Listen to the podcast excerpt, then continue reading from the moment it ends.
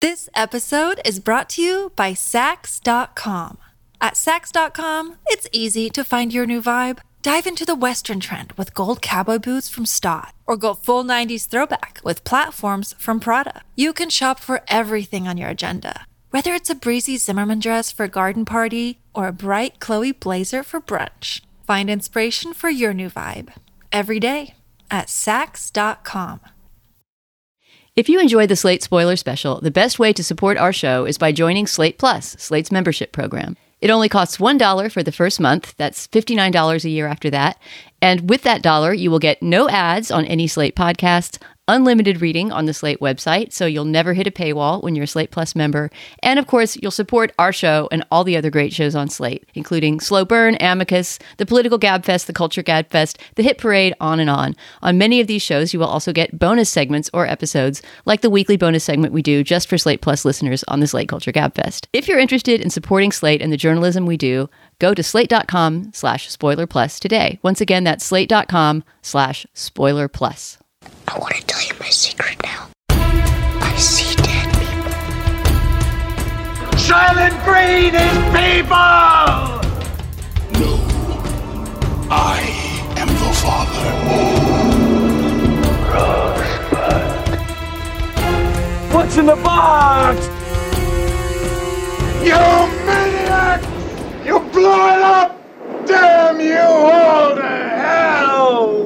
Hi, I'm Dana Stevens, Slate's movie critic, and welcome to another Slate Spoiler Special podcast. This week we are spoiling the new Ridley Scott movie, House of Gucci. And joining me to talk about this movie, possibly in bad Italian accents, are Rachel Syme, staff writer for The New Yorker. Hi, Rachel.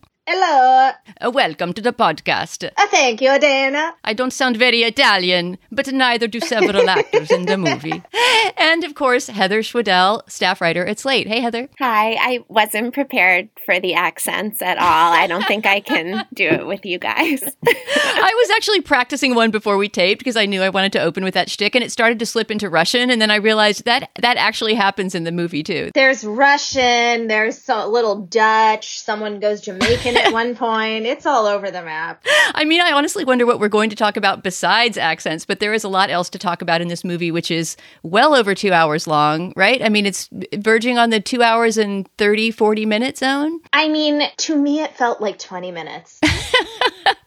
All right, actually, this is how I'm going to start, which is how I usually start Spoiler Special, since this is not a review podcast, but really a wandering into the weeds with us podcast. I want to start by going around and seeing what you both thought of it. Because, Rachel, you and I happened to be at the same screening. Yes. We didn't get much chance to talk about the movie after, but I think that you felt more passionate about its camp value than I did, although I also feel that camp value, and it is what I love about the movie. I also felt like this movie felt very long. I cannot say that it felt 20 minutes long to me. So I will start with you. Yeah, I mean, I was almost rhapsodic about its camp value when I left the screening. In retrospect, maybe a little too enthusiastic. Like I was, maybe I just super needed a laugh last week, and um, it was like a rainy day that we saw the movie, and I went in and I, I was like in a bad mood, and then I remember it just completely lifted my spirits in such an existential way that I was like, well, at least there's that, you know. So I, um, I, I mean, listen, I am uh, of my friends who have seen this movie already. I am sort of on the uh, in the minority who thinks it's great and does exactly what it set out to do. A lot of people do think it's very long and not totally sensical, but for me, I think it is a work of actual true camp. I think we throw throw that word around too much these days. I think Susan Sontag would be rolling, but I think in this case it really functions as a camp classic in the making. I, I found myself repeating certain lines from it throughout the week, and we can go over those later. Um, and and just smiling and thinking about how weird it was and how everyone has turned up to 11. Everyone's in a different movie.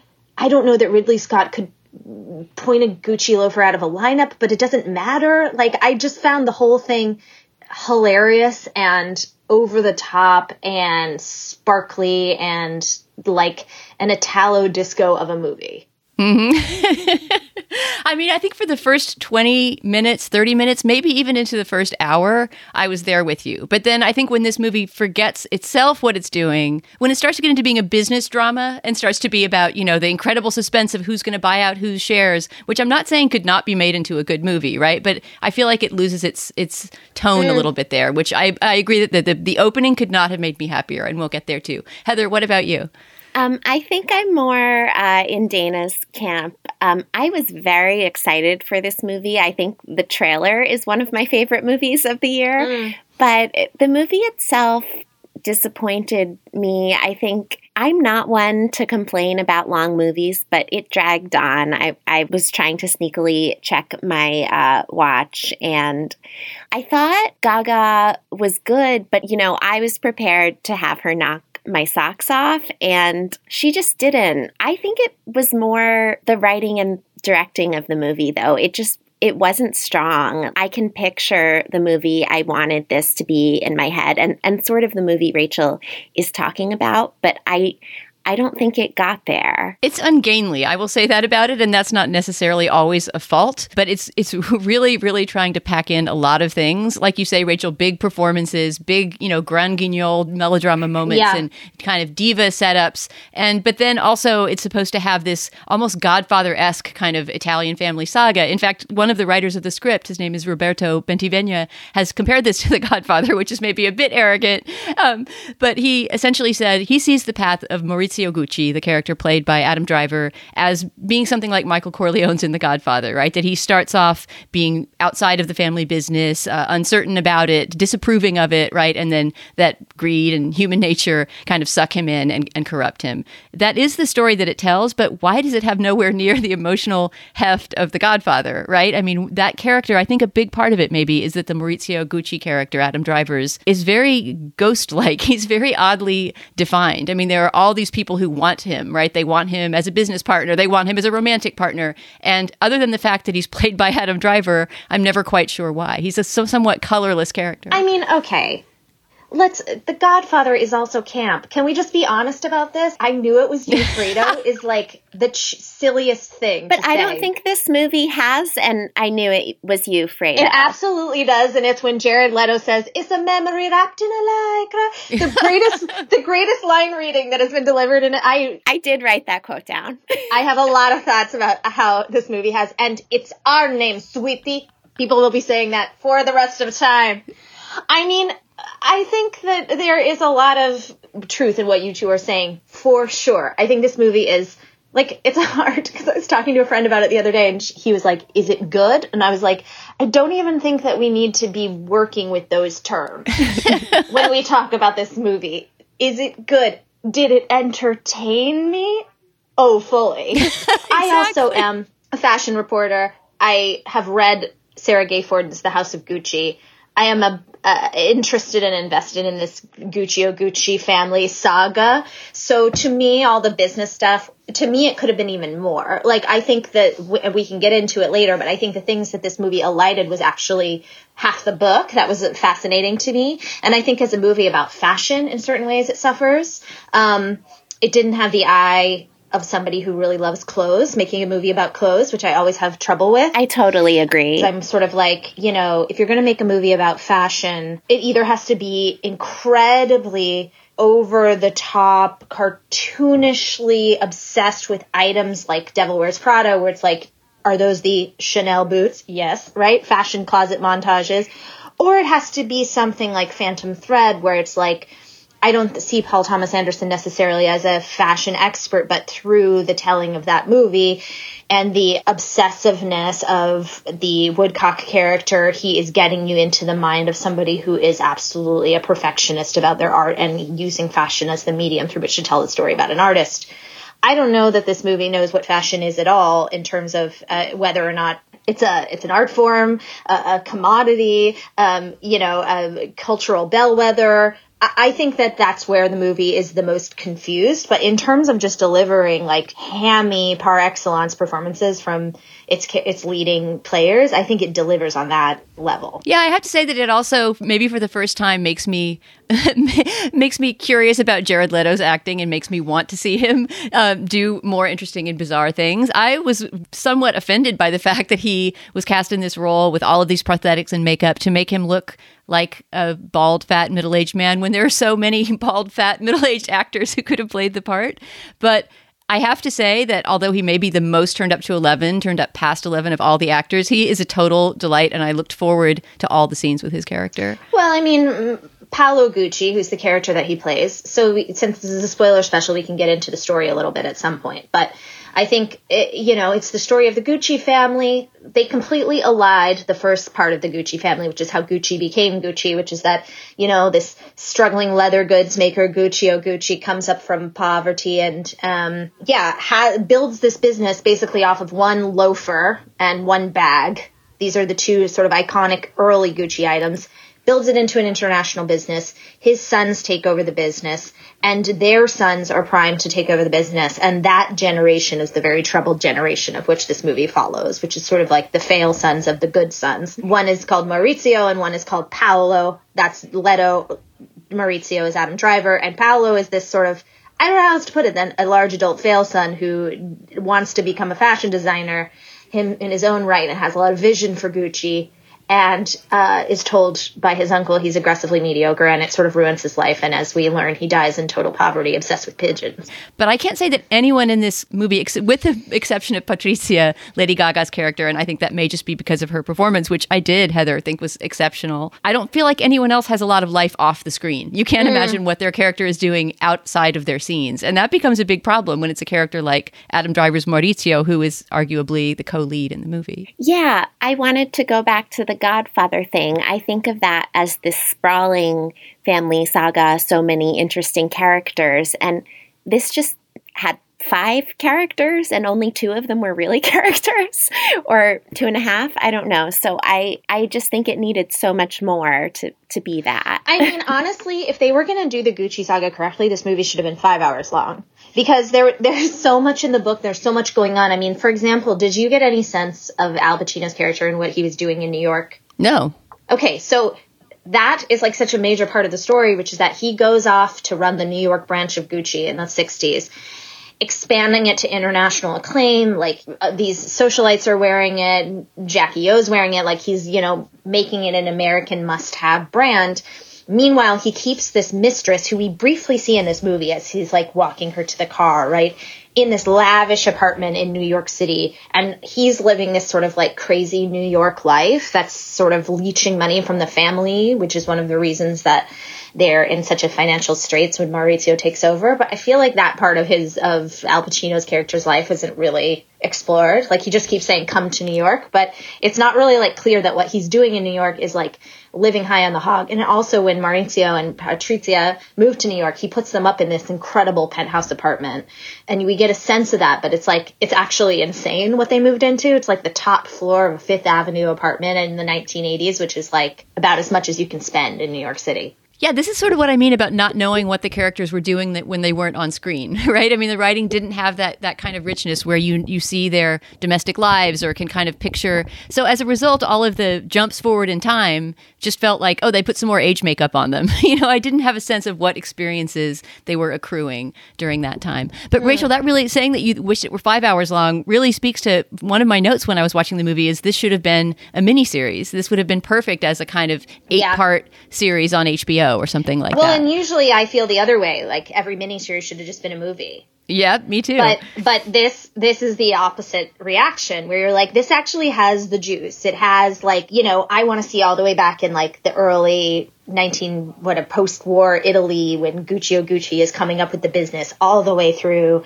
this murder all the way through the modern day. I mean, I honestly think the place that it, it you know, this is for the end, but where it suffers the most is the Tom Ford into the Alessandro Michele current Gucci story was like done in that uh, you know freeze frame text on the screen like and this guy would go on to become bill gates like you know type like ending of a movie classic like 80s freeze frame with text. That last 25 years of gucci has been fascinating as well. We didn't get the fascinating beginning. We didn't get the fascinating end. We just got this sort of muddled middle. I'm coming around to your guys' point of view on this movie as we talk about it.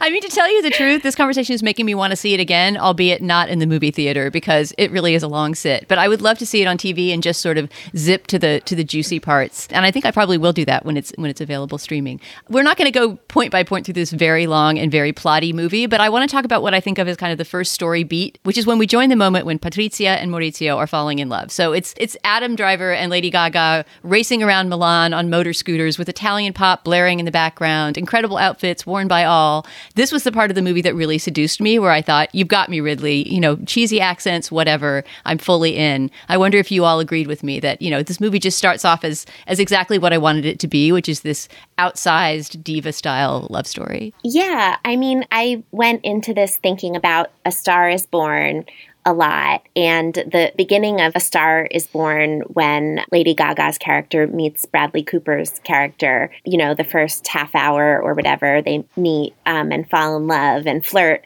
is so great. And I thought this movie was very similar to that. You get this iconic meeting in the club, and, you know, maybe not as good, maybe a little more cliche ridden, but it, it did have that. And even even up to their wedding, I was just watching it and I hate overusing the word iconic, but I was like, wow, like I'm really watching a movie now. I'm watching these two people in this epic story. Um, so I, I agree that the beginning was really fun. Yeah, I agree too. I mean, I think my big theory about Gaga, I, prof- I, I, profiled her for the Times Magazine for the Star is Born movie cycle, so I got to talk to her about this a little bit. The main thing is that she's a student of fame, right? I think that, you know, more than anybody else that's famous right now, she's interested in being famous. What that means, what that does to a person, how you can do it. I mean, she's a collector of memorabilia of Elvis and Madonna and Michael Jackson. She wants to have things from the most famous people on earth. She's very interested in it.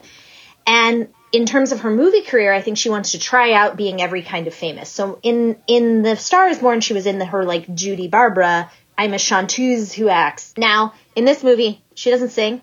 Now she is Elizabeth Taylor. Her entire press cycle is fully 1965 Elizabeth Taylor, like on a yacht in the on the Amalfi Coast. I'm just it's it's just seeping with Elizabeth Taylor. Even in the movie, when they first meet, he compares her to Elizabeth Taylor, Maurizio. Yeah. she goes, I'm much more fun. And there's this moment where you can see the transference happening. Like Gaga's like, oh yes, I actually am Elizabeth Taylor in this movie. And I think it works for me in the first half hour because she's so embodying it. It's so glamorous. It's so almost like restrained, even though it's over the top. But there's something about it that feels very old school, like old fashioned movie star, big movie, Cleopatra, press cycle, opens at the Paris Theater. Everything about it is feeling very old Hollywood to me.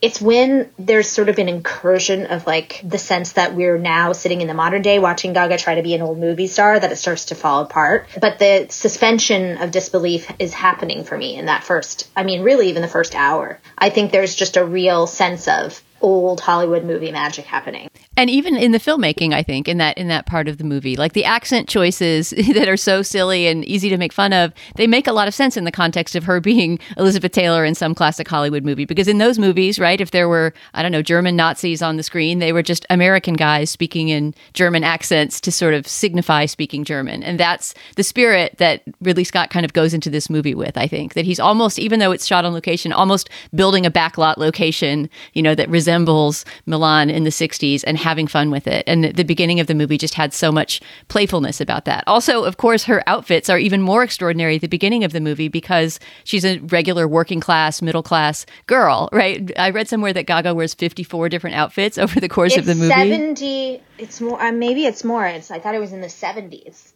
Oh my God. Yeah, it could be. I mean, she certainly never repeats any look or even any accessory a single time. But when you imagine her being this young woman who works at her father's trucking company on, as, a, as a receptionist and she's pulling together those looks, it's sort of all the more incredible. I'm going to stop our conversation for just a moment for a word from our sponsor. This episode is brought to you by Saks.com. At Saks.com, it's easy to find your new vibe. Dive into the Western trend with gold cowboy boots from Staud, or go full 90s throwback with platforms from Prada. You can shop for everything on your agenda, whether it's a breezy Zimmermann dress for a garden party or a bright Chloe blazer for brunch. Find inspiration for your new vibe every day at Saks.com. When you need mealtime inspiration, it's worth shopping Kroger, where you'll find over 30,000 mouthwatering choices that excite your inner foodie. And no matter what tasty choice you make, you'll enjoy our everyday low prices, plus extra ways to save, like digital coupons worth over $600 each week. You can also save up to $1 off per gallon at the pump with fuel points. More savings and more inspiring flavors make shopping Kroger worth it every time. Kroger, fresh for everyone. Fuel restrictions apply. Heather, what about you? Were you also grooving on the old Hollywood vibe there at the beginning? Oh, yes, definitely. So, the point you mentioned, um, she's sort of on the make, I guess, in the beginning. She's not rich at all, but she works for her father's trucking company or in the ground transportation business, as she says. And all the guys there hooting and hollering for her, and she's this sort of fabulous presence there. I don't want to say that she's a gold digger, but she sees something in Maurizio that is an opportunity to change everything. We have a little bit of time where Maurizio, I guess he was a law student in the beginning of the movie. He wasn't super involved in the family business. And for a while, he is even working for the trucking company. So you get this great moment where you get to see Adam Driver in a jumpsuit, like having playing with the hose. It sort of reminded me of the Zoolander scene at, at the gas station. But then I guess how they sort of get back on track with Gucci is that they meet Al Pacino's character, the uncle. And how does he come into things? Do they reach out to him or does he reach out to them? The whole sort of getting into Gucci is the big question about Patrizia because, I mean, obviously she's a villainess at the end of this movie. I mean, there's no way else to describe her. She's a cold blooded, had her husband murdered. Sorry to spoil it, as this is a spoiler special. But in at the beginning, you know, the big question is, did she have designs all along on this money, on his fame, on his family? It's hard because they're both movie stars, right? So you can. It's hard to believe that Adam Driver was ever a nerd that couldn't get a girlfriend, though that was Maurizio's kind of vibe, you know, in the actual so when Patrizia comes along and is uh, seducing him, he fell for it. And and in and in the actual story, when you're reading the book, you're like, did she know? Like she was did she even like him? Was it was it all about the money? But in this, it's like, of course, he's Adam Driver. He's like this tree trunk of a man who's very handsome, and then you have Gaga, who's the most charming person. You know, you can't take your eyes off of her. So it's like seems inevitable they they would get together. But I think it's a lot murkier in the real story. Yeah, I think those motivations again are a script problem. It's important for us, even if they're ambivalent motivations and they change. It's important for us to know why she marries him in the first place, how disappointed she is that he at one point lets his father cut him off, right? I mean, there's a period where you think their marriage is going to proceed with them, you know, working at the ground transportation company, and um, and then she suddenly becomes this sort of Lady Macbeth who's whispering poisonous thoughts into his ear, and he becomes this Macbeth-like figure who's you know being whipped up into this frenzy of greed and that all seems like it's archetypal borrowed from somewhere else from some mob movie or from macbeth but uh, but not not integrally emerging from these characters as they've been shown us yeah i wish we had had some scene or something at the beginning that showed us just her interiority in some way. So we had more of an impression of what she wanted for her life before all of this. I mean, I actually think this is part of why Gaga impressed me so much in this movie is that I think she delivered an exceptionally good performance in a not exceptionally good movie. And uh, that made me think also of, of Spencer, the recent Diana biopic mm-hmm. with Kristen Stewart, who I think is exceptional in that movie, but the movie surrounding her is not quite worthy of her performance. This is different because, of course, that's a very spare movie that's made to be a showcase for this one jewel like performance. Whereas this is, of course, a sprawling epic with lots of different things going on. But I had this sense, it was almost like Gaga proved her chops to me because unlike A Star is Born, she was not really in a vehicle that totally made sense for her or was totally worthy of her, and yet she excelled. Adam Driver, on the other hand, who I usually love in everything no matter what he does, was severely miscast in this movie, I think. I mean, his, his accent work was in and out as well, but I mean, beyond that, he just, as you say, Rachel, did not make sense in this movie, and his star persona didn't fit into that character the way that Gaga's did into hers. Yeah, I mean, he had to be a little bit of a nebbish at the beginning, and it wasn't. I mean, it's just when you put a giant pair of glasses on Adam Driver and call him a nerd, it doesn't always work. I mean, I think it's interesting. When you say that she does a very good performance in a not so very good movie, to me, that's what makes it destined to be a classic because to me that has all the makings of all of the classics that people love. Like if it was a better movie, like part of me I'm very torn because part of me is like if this movie was like made by Fellini or something in like Cinecittà or it was like even someone like Paolo Sorrentino took on this material who like understood Italy. It wasn't like a bunch of Americans who were like let's do an accent. I'm like would it have been better? Absolutely. Might have been amazing. Might have been, you know, but part of me is like this is an entire like experiment to see what happens when you throw Gaga at material that's like not so good and she elevates it so extremely that you're kind of like it's galactic what she manages to do. And I think that that to me is what makes this movie a classic because the effort is so extreme and I love extreme effort. So for me, I was just like impressed the entire time because I was like, she gonna do it? She gonna land the, oh, she did it! Yeah, in those late scenes, it was almost like a Visconti movie. You know, she really made mm-hmm. me think of like one of those Italian melodrama directors of the 60s, like a movie like Senso, you know, where there's just these these women that are basically doing opera. You know, they're not singing, which Gaga, of course, could have done, but they're performing as if performing in an opera. And that really happens toward the end when she starts plotting with the Salma Hayek character to murder her mm. husband. But we'll get there. So, in this middle section of the movie, Maurizio is no longer washing cars in Milan. He's now gone to New York to be the head of, of Gucci there at the invitation of Aldo, his uncle, the Al Pacino character. And this is the part of the movie where the, the Macbeth relationship starts to emerge more, and the Lady Gaga character starts to see see herself not just as, you know, the supportive wife of this scion of a fashion family, but something of a fashion executive and visionary herself. And that all starts at a moment when she's walking, it must be on Canal Street where all the knockoffs are, and spots a lot of Gucci knockoff bags and proceeds to go or someone that works for her has one. Oh, that's right. That's right. That's right. It's that her cleaning woman has a knockoff Gucci bag. So she goes in search of the point of sale for all of these um, knockoff Gucci products and then comes back to her husband with this vision of you know how they're going to change the company yeah I, she really disapproves she thinks that this it is not a good strategy for the gucci brand that there are all these knockoffs and Aldo seems sort of fine with it. Well, that seems like it points to a division in the family, right? The Jeremy Irons character would not have been fine with it because he seems more tied to the tradition of the family. Well, this is where it becomes a very confused movie about fashion because it's actually what she's dealing with in the 80s was a very interesting turning point for luxury fashion writ large, but they don't really go the, to that in the movie, which is that there's all these sort of families that have these businesses that are quote unquote luxury, but we don't really have this brand thing going on yet in where it's like you must have a, a Birkin bag, you must have Chanel. This that kind of got invented through this scarcity theory and returning to the idea of luxury later, you know, starting in the 80s and 90s.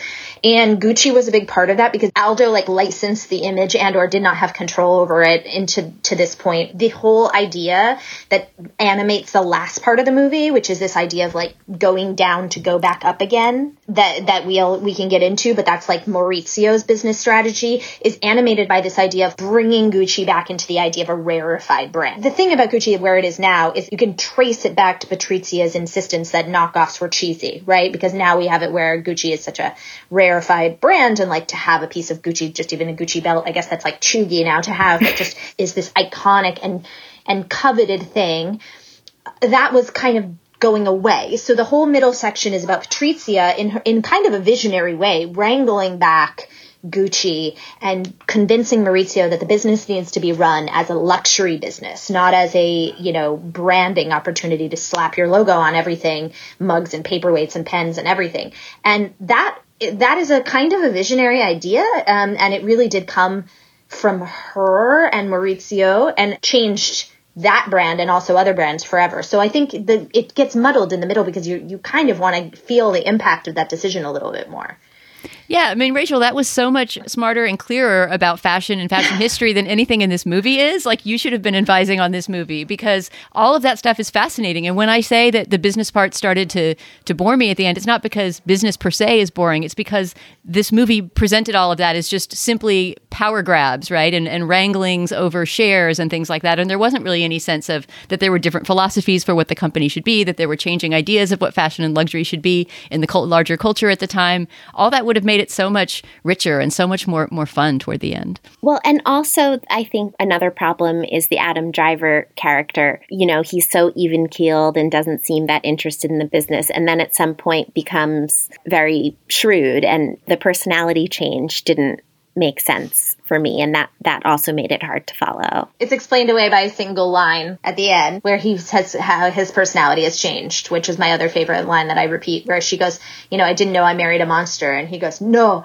you married a Gucci, right? And this idea that like becoming a Gucci is this like shrewd business mind who will do anything shark like moving through the water to save your business. That wasn't always Maurizio's vibe, but it becomes his vibe in the last third of the movie for sure. All right, well, that's the third we're going to get to after one more break from our sponsor. I can't wait to talk about the ending. Look, Bumble knows you're exhausted by dating. All the must not take yourself too seriously and 6 1 since that matters. And what do I even say other than hey? well, that's why they're introducing an all new Bumble with exciting features to make compatibility easier, starting the chat better, and dating safer. They've changed so you don't have to. Download the new Bumble now. This podcast is sponsored by Ramp. Are you the decision maker in your company? Consider this. For the first time in decades, there's a better option for a corporate card and spend management platform. Meet Ramp, the only corporate card and spend management system designed to help you spend less money so you can make more. Most corporate credit cards offer points as incentives, but those points amount to less than their worth in real cash value. Ramp's business cards offer you cash back, real money in your pocket. Plus, you control who spends what with each vendor. And Ramp software collects and verifies receipts automatically, which means you'll stop wasteful spending and close your books in hours instead of days. Businesses that use Ramp add up to 5% to their bottom line the first year. If you're a decision maker, adding Ramp could be one of the best decisions you've ever made. And now get $250 when you join Ramp for free. Just go to ramp.com slash easy. Ramp.com slash easy. R-A-M-P.com slash easy. Cards issued by Sutton Bank and Celtic Bank members FDIC terms and conditions apply. All right, so now we get to I guess the last third or so of this movie, which is where there's mad plot swirling everywhere. New characters are introduced who become really important, even though we get very little screen time with them. And all of the business chicanery kicks in that we've been talking about all this time. The um, the power grabs at the head of the Gucci family. How does the downward slide begin for Patrizia and Maurizio? So Maurizio's father is starting to get sick, and when he dies, there's the matter of the will and there's some sort of unsigned part and that's where they they're going to have to pay all these taxes. It's implied that they get around that and do something nefarious, like maybe forge the signature so they don't have to pay the inheritance tax. And that's one of the beginnings of their slide into like being willing to kind of do whatever. And they also want to form some sort of alliance with Paolo because they realize that they need him if they want to have any chance to overtake Aldo and his vision for the business. So that's where we get this great scene where Patrizia goes to Paolo to try to sort of cultivate him. And we learn that he is actually a designer. This is where I think we should have a little audio clip, which we don't always do on spoiler specials, but here, both so you can hear the accents we've been talking about, and because I think this is kind of the camp pinnacle of the movie. I mean, even if you are someone who didn't experience the movie mainly as an experience of pleasurable camp, I think this scene would be an exception. So let's listen to a little clip of Lady Gaga and Jared Leto as Patrizia and Paolo Gucci. You have a gift, I'm telling you. Oh, stop. Stop, you're going to make me. You're going to make me cry. Nobody has ever said that to me. Nobody. Paolo, why don't you have your own line? These are just mock ups. I can't afford to get serious. With your gift and your talent and your vision, are you kidding? Gucci needs no blood. Goodbye 1930s. Hello 80s. Huh? Oh, you took the words right out of my guts. Paolo Gucci is coming. Da da da da da boof. So, okay, we were not able to even watch that, that clip on our Zoom recording without giggling all over again. I think you really see the, the pleasure in that scene that the two of them take from acting together. There's something almost musical about the way Jared Leto delivers his lines, right? He's not only doing the accent, but he sort of has this singing, sing song cadence when, when he speaks. That's great. Unfortunately, that clip doesn't include the greatest line in that scene and possibly in the movie, which, Rachel, do you want to give it to us in your Italian accent? I mean, I said it earlier, but I'll say it again, which is when Gaga touches one of his outfits and asks him about it, he goes, It's a memory wrapped in a lie. I have it down to a science now. That's his pronunciation of lycra. That's what I mean about the musical delivery. It's so good. It's it's so it's so hilarious. I just can't get over it. And her whole like, hello it is. I mean, they are doing the most. Can you talk about the clothes in that scene, Rachel? Because the whole idea of that scene, of course, is that his fa- his design ideas are disastrous, but they have to mount a show for him to th- to throw him a bone. Yeah, I mean, what's interesting about Paolo's clothes is that they are disastrous in the eyes of Rodolfo, his uncle, who for a long time presides over the House of Gucci's aesthetic vision with an iron fist, an iron's fist, if you will. um, and you know, it's funny because he then he he brings his uncle this concept art of his fashions, and he's there are a lot of big bows, and he says, "I want brown and pastels in the same collection." His uncle says, "Uh." Tacky, mediocre, couldn't happen. That's exactly what Gucci is now. Browns and pastels in the same collection, giant bows. Alessandro Michele has brought Paolo's vision to Gucci, which I think is just, honestly, chef's kiss, buona fortuna, but it just took a long time but yes, I mean, we are to believe that his work is very déclassé and tacky and gauche and gaudy and all the words you can use to say not up to the standard of a Gucci, which is interesting because we then get Tom Ford and I think we should move into this last part of the movie, but we get we get this new designer for Gucci in the 90s that in certain ways brings in a totally different aesthetic than Jeremy Irons would have ever wanted for the brand. So, you know, Paolo in certain ways is this tragic figure, and I think it could have been heightened even more how much of a tragedian he was because his vision for Gucci was just out of step with his family and out of time, but it wasn't necessarily wrong. And I think there's a lot going on there poetically on the fashion level but again, not explored in this movie at all. Well, as long as we're talking about the fashion, let's let's save the dissolution of the central relationship for our very last cherry on top, and just talk about the Tom Ford part because that's part of what I meant about characters who entered late into the movie and could have been developed, could have Yes. been important, and could have made Yeah. the business story exciting. But instead, it was almost just a classic biopic thing, like I am Tom Ford. He might as well have been wearing a name label that said "Hello, I am Tom Ford." Yeah, it just gets very confusing what's happening with the company. At some point, Maurizio is at a fashion show and is sort of embarrassed or ashamed that he's talking to a designer who sort of intimates to him, you know, like Gucci could never um, do what we're doing. Gucci is not in the fashion conversation, so he he gets it in his head that Gucci needs to move into a new era, and Tom Ford eventually is brought in to to be that. Absolutely, Heather. I think that Tom Ford's entrance into this movie is sort of played as this fun Easter egg for people who know about fashion because, of course, Tom Ford went on to become Tom Ford. But it's never totally explored why it was such a radical decision for Gucci to bring in this Ameri- young American, untested, really Texan designer to completely overhaul the line. At some point, basically, they get this international investment company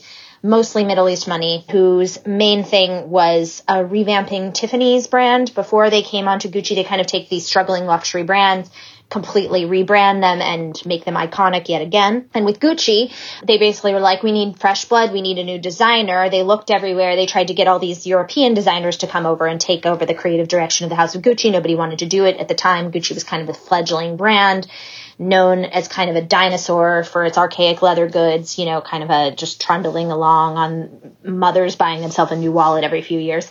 And Tom Ford gets hired kind of out of necessity because nobody else will do it. But it turns out to be Maurizio's greatest hire of all time because Tom Ford completely revamps the brand. There's no way to overstate this. His first collection for Gucci was a fucking sensation. Like he came out with sexual leathers, slinky velvets, everything is sort of this cocaine sex, like, you know, slick black surface mirrored coffee table Tom Ford elegance. I don't know how else to put it other than he just completely changed that line. And it was a sensation. And it is Maurizio's best decision. It's also a decision that leads to him being pushed out of the company because, you know, they're losing money on Tom Ford's vision because he wants to use the best fabrics. He has, you know, persnickety finishings he wants on all the clothes. I mean, again, I'm sort of giving you the inside baseball background of this, but, you know, it ended up being kind of disastrous for the bottom line amazing for the reputation of the company. And and what's kind of tragic and what's actually the Shakespearean tragedy here outside of the Macbeth and the killing and all the stuff that we can just get into in a second is that Maurizio made some really amazing business decisions that ended up being temporarily disastrous that got him pushed out of the company that lost his family control over Gucci because Gucci is no longer family controlled. And it ended up being the thing that ultimately turned that brand stratospherically popular in about 10 years and that is really the tragedy is that he turned Gucci around, but he didn't really live to see that. I mean, if you consider tragedy being like not getting to see some capitalist brand success, but I think, you know, the brand really did turn around and Tom Ford was a big part of that and they gave him carte blanche. I mean, Tom Ford while he was at Gucci, got to basically do whatever he wanted to do. And it was an incredibly creative time and was the beginning of American designers going over and taking over European houses. He was kind of the first one, and then it started to happen person after person after person. And now we have all sorts of people going in and taking over Balenciaga and, you know, Dior and, and working on these really storied brands and trying to turn them around. But that really was the first instance of that. See, again, this needs to be in the movie. I mean, I, am assuming that all of that is in the book by Sara Gay Forden that this was based on. And obviously, obviously all of that can't be told, but even just to make it clear that that was what Tom Ford represented for for Gucci and for Maurizio would have made him a real character and not, you know, a biopic box being checked off so that that's part of the story could be told. So, all right, I'm, we're going to leave behind the business story now in its muddled mess that it is and get to what I consider the heart of the movie. Really, in a way, the end goes back to what the beginning was about, which is just this grand thwarted passion between these two individuals, right? So, we have to get to the part of the movie where Maurizio cheats on Patrizia with this woman that we meet only briefly in the movie, played by the wonderful French actress Camille Cottin, again playing an Italian with a fake accent. Uh, we meet her only briefly at this ski lodge. If you've seen the trailer, you know that you know there's some important intrigue that's going to happen on the ski slopes. And sure enough, on this ski vacation, he meets up with this old friend, and they reconnect in what turns into an affair and ends up breaking up the marriage. Again, this part to me is extremely opaque when it comes to what is Maurizio feeling or thinking or wanting. Right, that mm-hmm. just seems mm-hmm. like a very standard. Here's a blonde ski bunny total waste of Camille Cottin, and you know they go off and do their thing. But who we're really focused on in this part of the movie, and I have to admit that I did enjoy this thread, is the growing and toxic relationship between Patrizia and her psychic, who starts out to be just her tarot reader and sort of babysitter, but then turns into her close friend, and then eventually into her co-conspirator in this in this murder plot.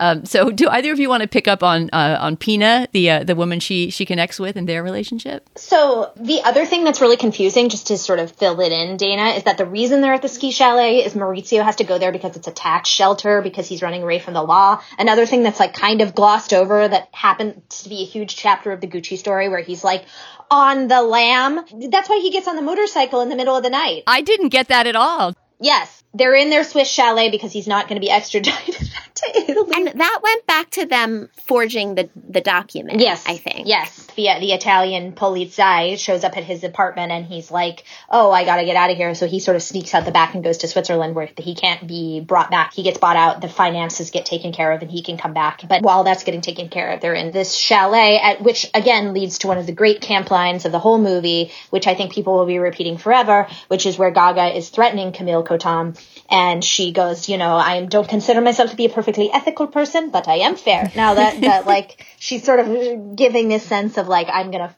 end you to this woman who's, who's has eyes on her husband. And it starts this rapid descent where Gaga kind of returns to her roots per se, because we do get a sense that her trucking company was mafia adjacent in the very beginning. It's what Jeremy Irons says to her. He was mafia to, to Adam Driver about her family. She returns to her roots of sort of the underworld of Italian culture and ends up sort of conspiring with Pina, who's this psychic played by Salma Hayek, in what I think is kind of a great role for Salma Hayek, to hire a hitman or two hitmen essentially to kill Maurizio. Because she's been jilted, not for a business reason, literally just a pure ass, I'm jealous of his new life with this new woman in this penthouse that was promised to me move a cold-hearted black widow hired gun kill my husband.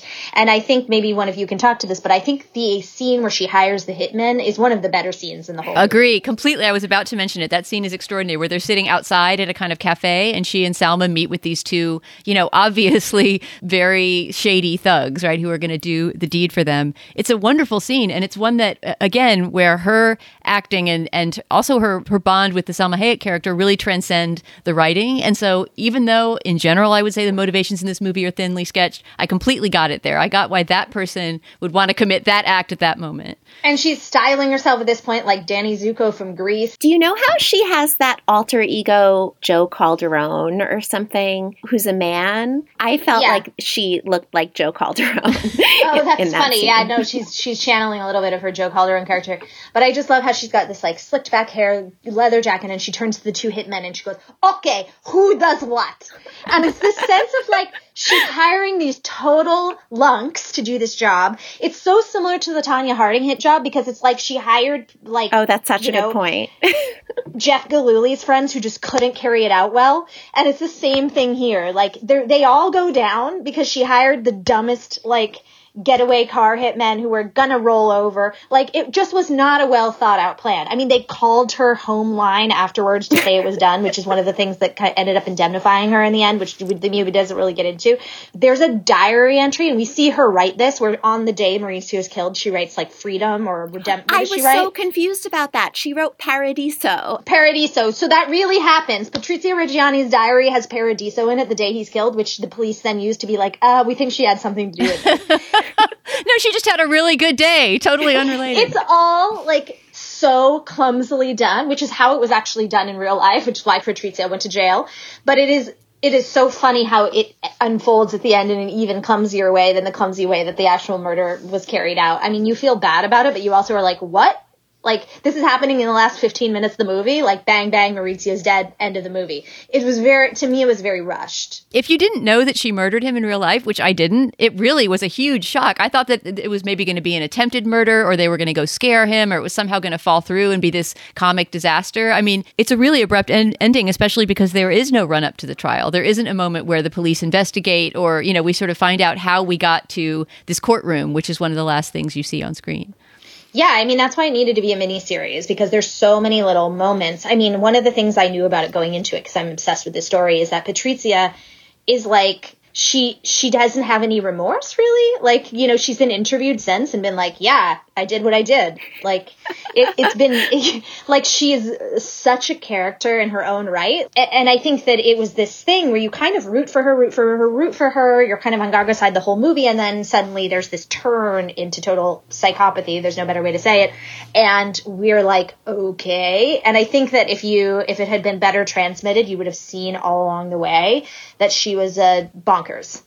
I mean, just imagine a flash forward scene to prison where we would get to see Gaga play that line you just described, her saying, Yes, I did it, you know, 15 years later or something, and I'm not sorry. That would have been an amazing ending. I mean, she has a real cell block tango energy, and I wish we'd gotten to see it. A, a Mary Murderess is really how I would describe that character. And I think the thing is, this is such a saga that has so many parts to it. It's like you have to do the creation of the line, the, the death of the line, Maurizio's ascendancy, the killing off of Maurizio, and somehow it was too much for for this movie, and yet at the same time, not enough. So I think that it's an interesting failure of storytelling, but at the same time, a triumph of performances within that. And, and so that's why I keep being like, I'm very pro this movie because I think it's just a rollicking, hilarious time to watch people perform.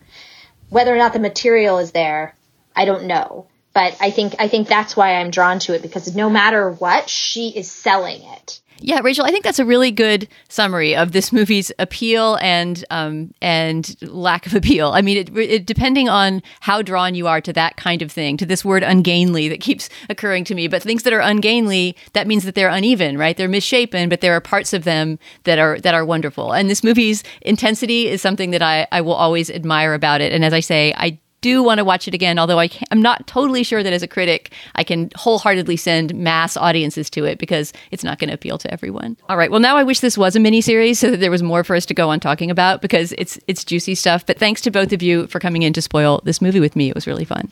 Thank you for having us. Thank you so much. And, uh, you know, everyone go buy a Gucci knockoff. So. All right, that will do it for this Slate Spoiler Special. Please subscribe to our Slate Spoiler Special podcast feed. And if you like this show, please rate it and review it in the Apple Podcast Store or wherever you get your podcasts. And of course, if you have suggestions for movies or TV shows you would like us to spoil in the future or other feedback to share, you can send it to spoilers at slate.com. Our producer today was Cleo Levin. For Heather Schwedel and Rachel Syme, I'm Dana Stevens. Thanks so much for listening, and we'll talk to you soon.